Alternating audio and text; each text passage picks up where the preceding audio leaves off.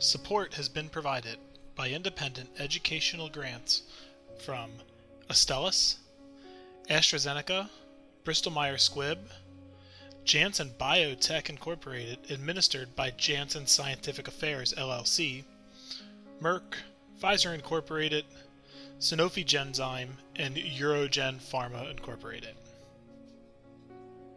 Hi, this is Vic Nitti, Chair of the AUA Office of Education, welcoming you to another AUA Office of Education podcast. This one is an AUA Expert Exchange podcast on the discussions about managing GU cancer. And today, specifically, we will be talking about sequencing and combination of treatment options for renal cell carcinoma.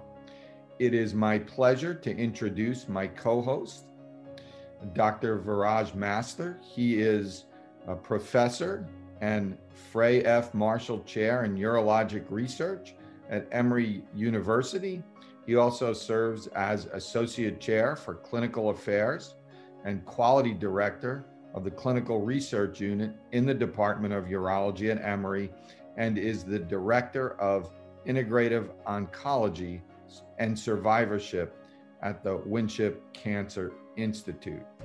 Uh, Dr. Master, welcome to the podcast. Thank you very much, Dr. Nitti. Really honored to be here, and thanks for the invitation. Great. I'm going to go over a couple of learning objectives for this podcast, and then we'll go ahead uh, and get right into it. So, our two uh, broad learning objectives are to explain the sequencing of novel therapies and be able to identify patient progression of disease.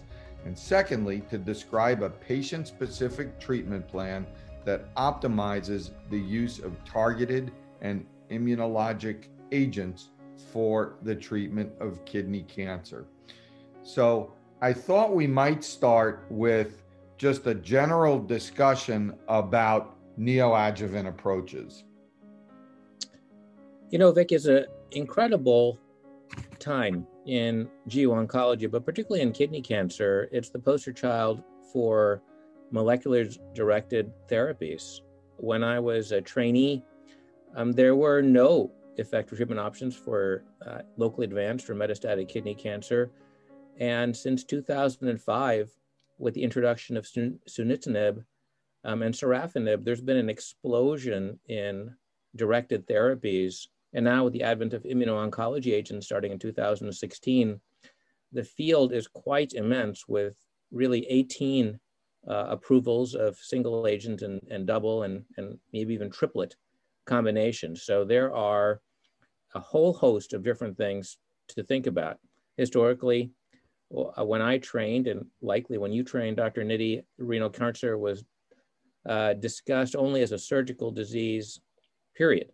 And now we know that there might be uh, opportunities to use medications to improve the cure rate of patients. And that gets us right into neoadjuvant therapies. So a lot of effort has gone into figuring out whether giving a medication before kidney cancer surgery can either make a radical nephrectomy into a partial nephrectomy or an unresectable cancer into a resectable cancer, or finally, and most importantly, for the high risk cancers, can we possibly give a medication earlier and reduce the recurrence of disease? Generally, stage three kidney cancers have about a 50% recurrence rate. So the one liner is that really a lot of the agents that we've tried really don't work. We can get response rates in the 20 to 30% range in small cohorts published retrospectively. And those were generally the uh, earlier used agents like sorafenib and sunitinib. But even the more recently approved agents similarly that do not have a track record in terms of converting um, patients from, for example, radical nephrectomy to partial nephrectomy. Probably we're going to see on the horizon things like second and third generation tyrosine kinase inhibitor therapy starting to work. There's a small but elegant study from MD Anderson by Dr. Jose Karam that shows um, preoperative axitinib might be very efficacious in helping patients go from partial to radical nephrectomy. A big shout out and plug to the um, NCI ECOG trial called PROSPER, where it's a single shot of nivolumab, which is a PD-1 inhibitor, given about four weeks before surgery, and then continued for uh, nine more months after surgery, once a month.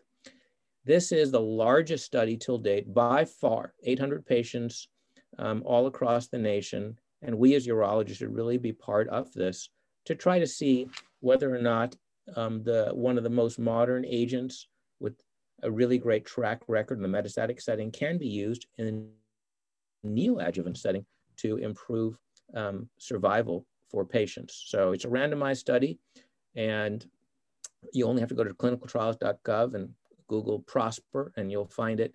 Um, I encourage all of us to participate in this. Um, we're one of the highest accruing centers in the country, and I would say generally our patients have done very well with it. What are some of the parameters that urologists should look for to determine if someone might be a candidate for a neoadjuvant trial? You know, what are what are in the clinical setting, what are some of the things we're looking for to say that this is a good patient for such a trial? Well, we can generally say the the the statement that bigger is not always better is true, especially in kidney cancer. And so, if there is a large renal mass, so above seven centimeters, or node positive clinically, meaning on radiography one sees um, increased size of lymph nodes, consider that patient for a neoadjuvant trial because we know, know that if we just do a radical nephrectomy, the chance of recurrence is about 50%.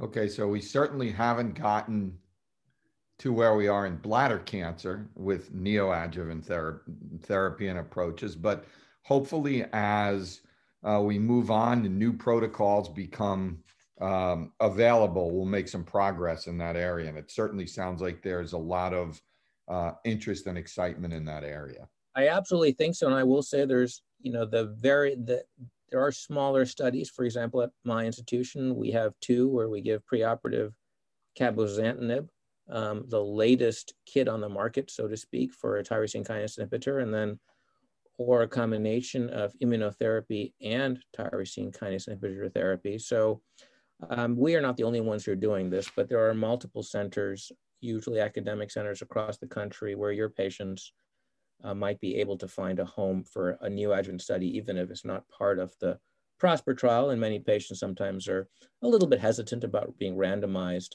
um, to either no treatment or treatment, but there are there are other studies for them to access well.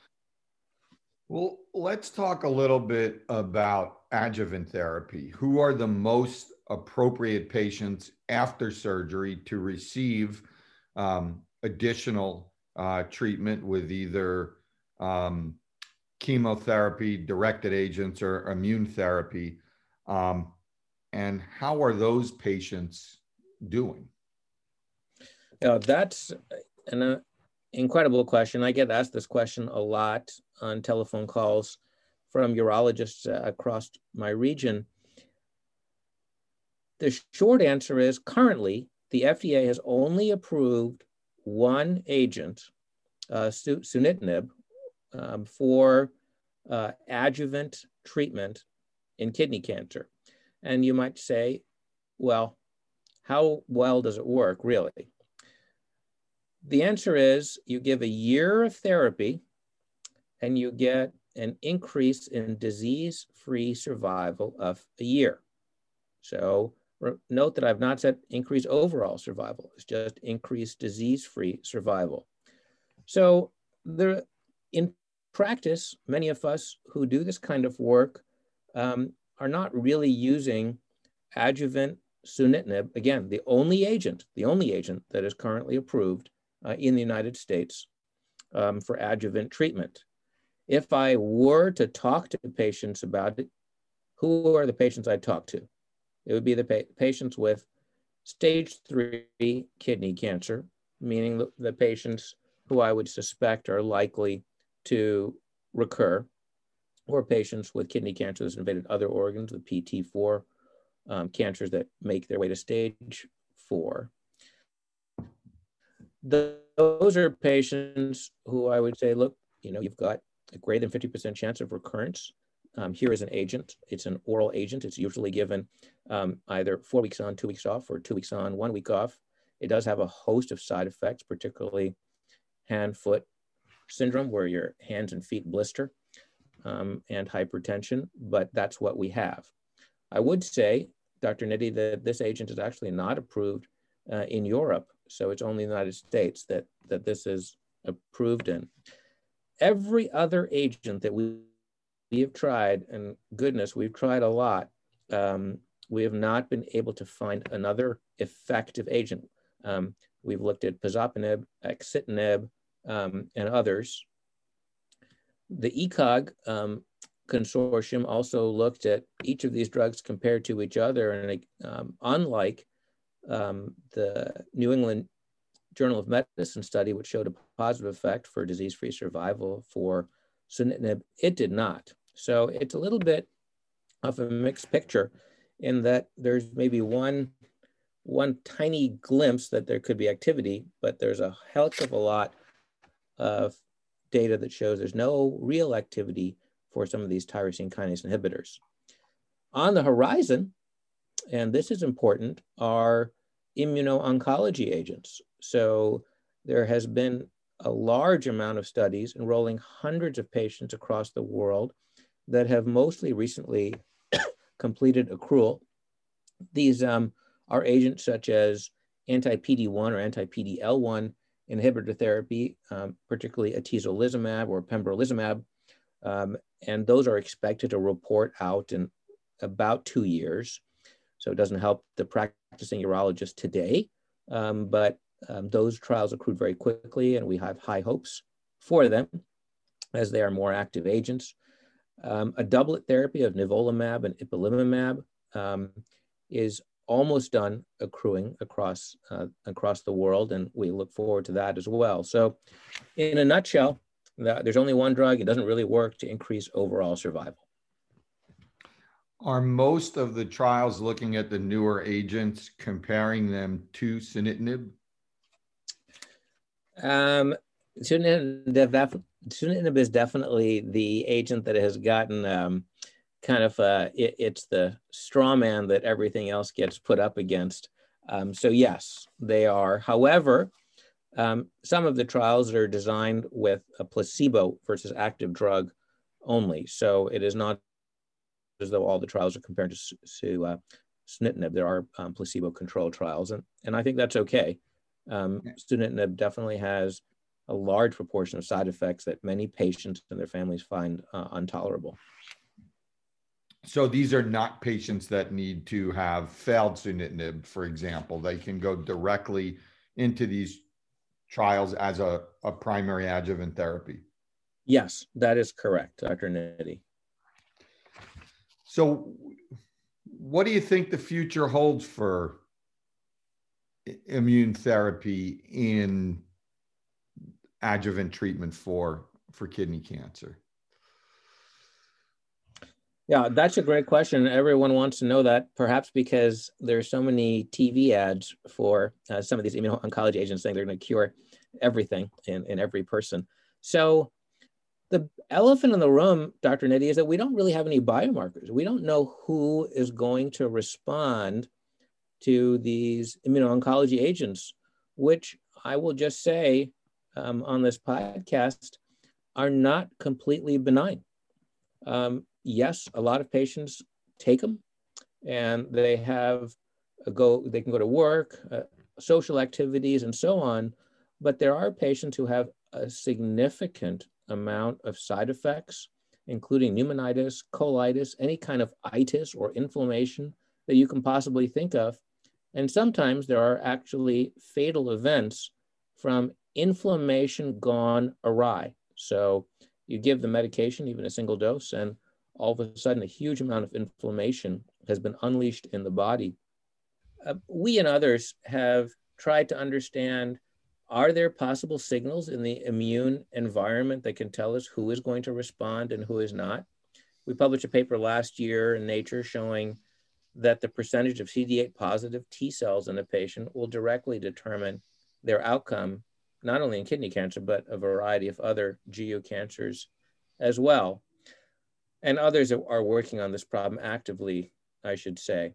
However, for the urologists today, we cannot tell which patient is going to respond and which patient is not going to respond to adjuvant immunotherapy approaches.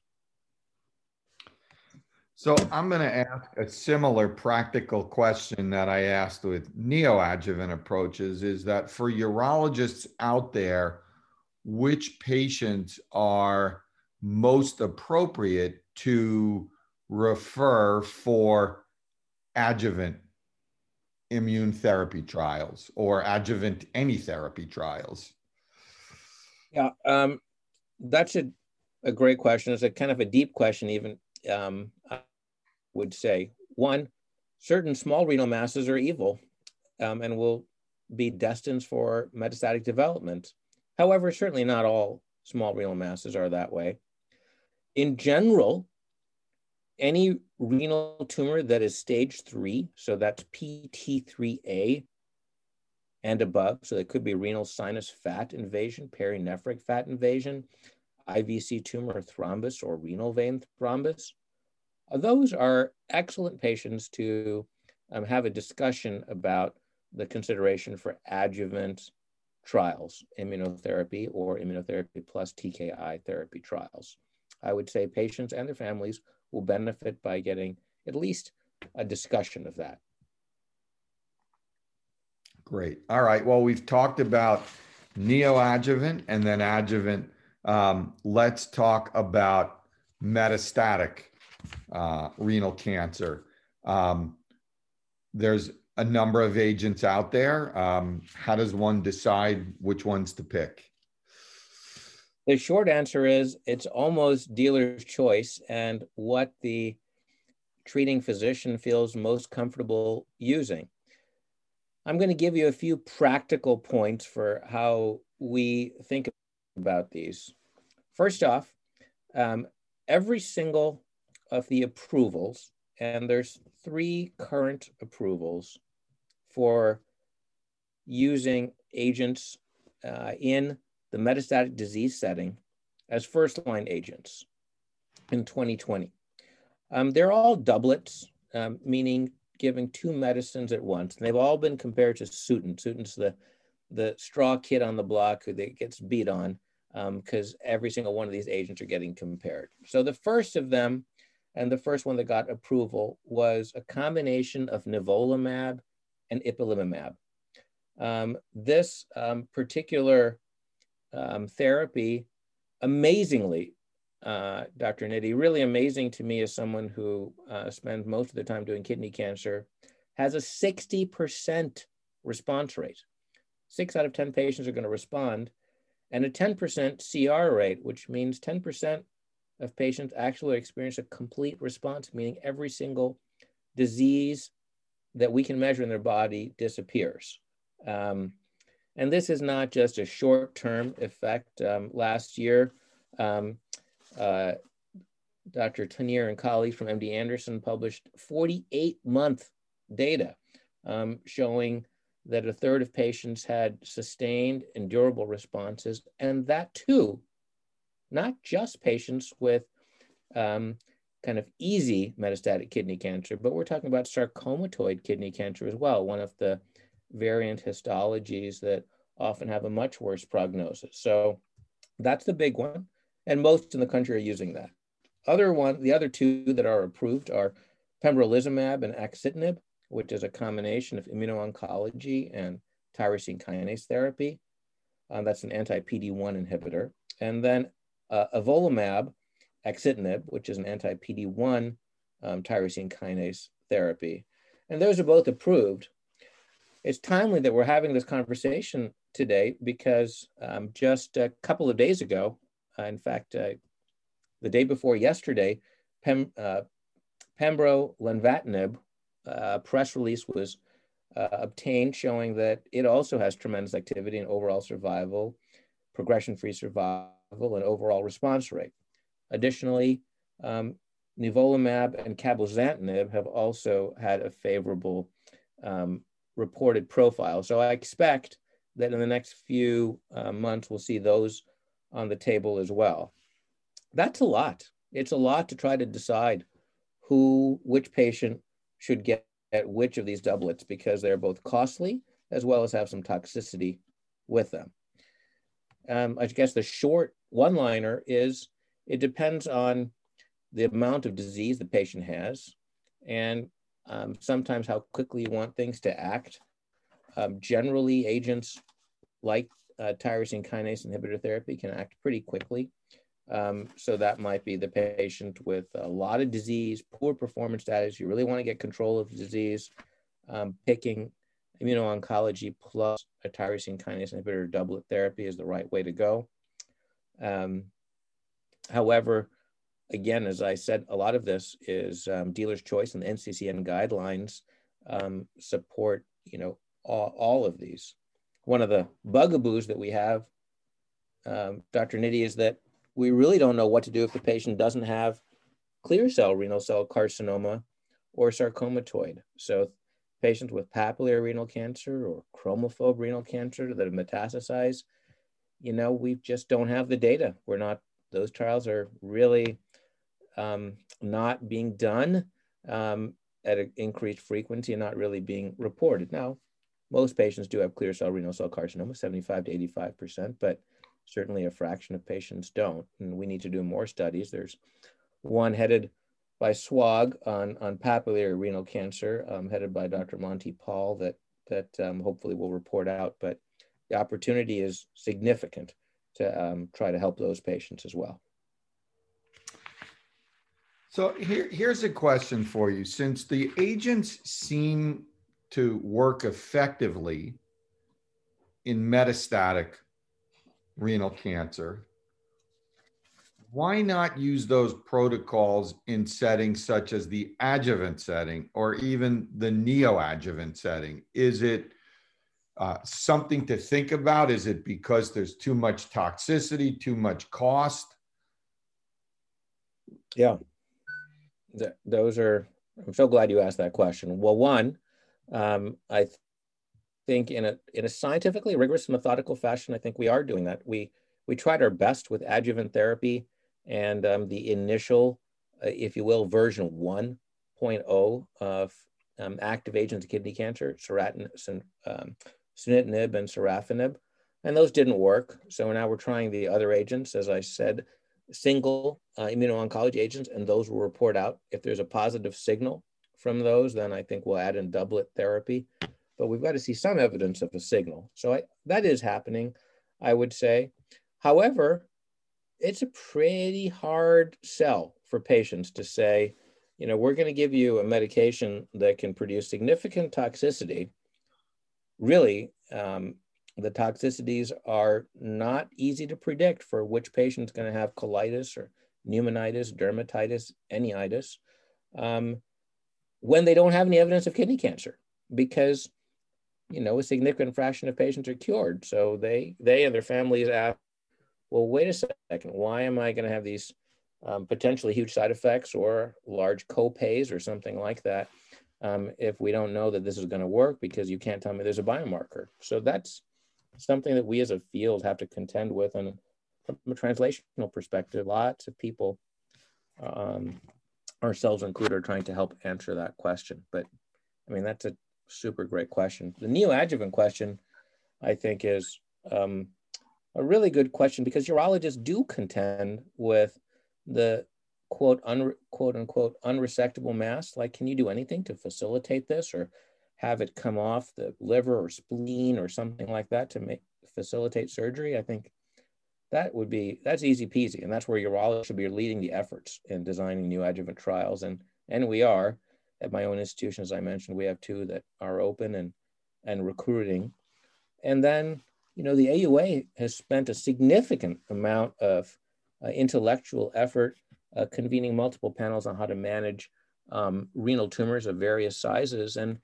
we now know that if we can do a partial nephrectomy, the patient benefits. So that's our opportunity. How can we use these agents to pay, facilitate radical into, into partial? And I think probably that's a sweet spot where um, we can continue to design trials in, in this particular spot for us. You know, as a last question to you, one thing that I've always um, had a difficult as as a non-oncologist that I've had a, a, a, difficult time getting my my sort of my my arms around is when you let's say you use immune therapy in an adjuvant setting when do you stop?